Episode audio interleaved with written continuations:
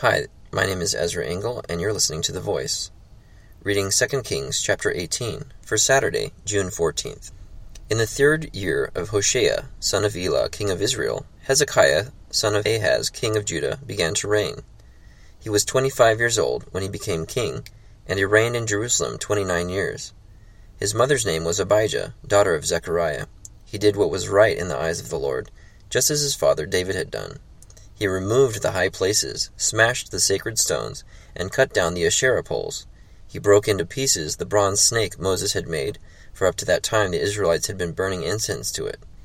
It was called Nehushtan. Hezekiah trusted in the Lord, the God of Israel. There was no one like him among all the kings of Judah, either before him or after him. He held fast to the Lord, and did not cease to follow him. He kept the commands the Lord had given Moses, and the Lord was with him. He was successful in whatever he undertook. He rebelled against the king of Assyria and did not serve him. From watchtower to fortified city, he defeated the Philistines as far as Gaza and its territory. In King Hezekiah's fourth year, which was the seventh year of Hoshea, son of Elah, king of Israel, Shalmaneser, king of Assyria, marched against Samaria and laid siege to it. At the end of three years, the Assyrians took it.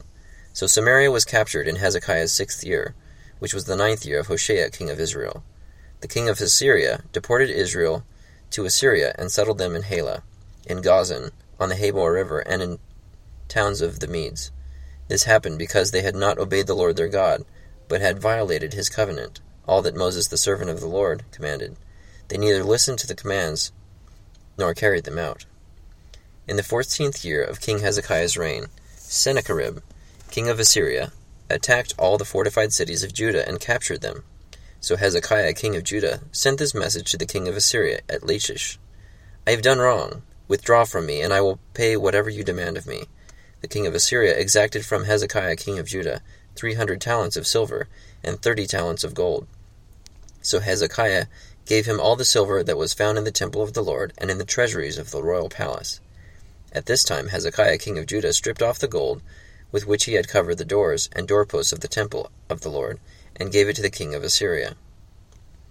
The king of Assyria sent his supreme commander, his chief officer, and his field commander with a large army from Lachish to King Hezekiah at Jerusalem.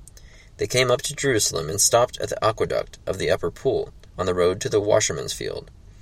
They called for the king, and Eliakim, son of Hilkiah, the palace administrator, Shebna, the secretary, and Joah, son of Asaph, the recorder, went out to them. The field commander said to them, Tell Hezekiah, this is what the great king, the king of Assyria, says. On what are you basing this confidence of yours? You say you have strategy and military strength, but you speak only empty words. On whom are you depending that you rebel against me? Look now, you are depending on Egypt, that splintered reed of a staff, which pierces a man's hand and wounds him if he leans on it. Such is Pharaoh king of Egypt to all who depend on him. And if you say to me, We are depending on the Lord our God, isn't he the one whose high places and altars Hezekiah removed? Saying to Judah and Jerusalem, You must worship before this altar in Jerusalem? Come now, make a bargain with my master, the king of Assyria. I will give you two thousand horses, if you can put riders on them. How can you repulse one officer of the least of my master's officials, even though you are depending on Egypt for chariots and horsemen? Furthermore, have I come to attack and destroy this place without word from the Lord? The Lord himself told me to march against this country and destroy it. Then Eliakim, son of Hilkiah, and Shebna and Joah said to the field commander, Please speak to your servants in Aramaic, since we understand it. Don't speak to us in Hebrew in the hearing of the people on the wall. But the commander replied, Was it only to your master and you that my master sent me to say these things, and not to the men sitting on the wall? who, like you, will have to eat their own filth and drink their own urine? Then the commander stood and called out in Hebrew, Hear the word of the great king, the king of Assyria. This is what the king says Do not let Hezekiah deceive you. He cannot deliver you from my hand.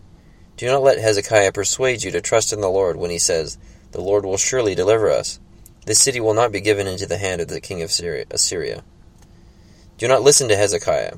This is what the king of Assyria says. Make peace with me, and come out to me. Then every one of you will eat from his own vine and fig tree, and drink water from his own cistern. until I come and take you to a land like your own, a land of grain and new wine, a land of bread and vineyards, a land of olive trees and honey. Choose life and not death. Do not listen to Hezekiah, for he is misleading you when he says, The Lord will deliver us. Has the God of any nation ever delivered his land from the hand of the king of Assyria? Where are the gods of Hamath and Arpad? Where are the gods of Sepharvaim, Hena, and Ivvah? Have they rescued Samaria from my hand? Who of all the gods of these countries has been able to save his land from me? How then can the Lord deliver Jerusalem from my hand? But the people remained silent and said nothing in reply, because the king had commanded, Do not answer him. Then Eliakim, son of Hilkiah, the palace administrator, Shebna, the secretary, and Joah, son of Asaph, the recorder, went to Hezekiah, with their clothes torn, and told him what the field commander had said. 2 Kings chapter 18. So it's refreshing to hear that Hezekiah is one of the first kings in a very long line of kings that seems to have been doing things right in his relationship with God. And he even brought down the high places. He's torn Israel and their culture from this ingrained idol worship. Even getting rid of the snake that God told Moses to build um, in the past so that people who were bitten by snakes would be healed. Because the people even started burning incense and worshiping that. And now Hezekiah's kingdom is being challenged and mocked and taunted. And so it will be interesting to find out what happens. Thank you for listening to The Voice.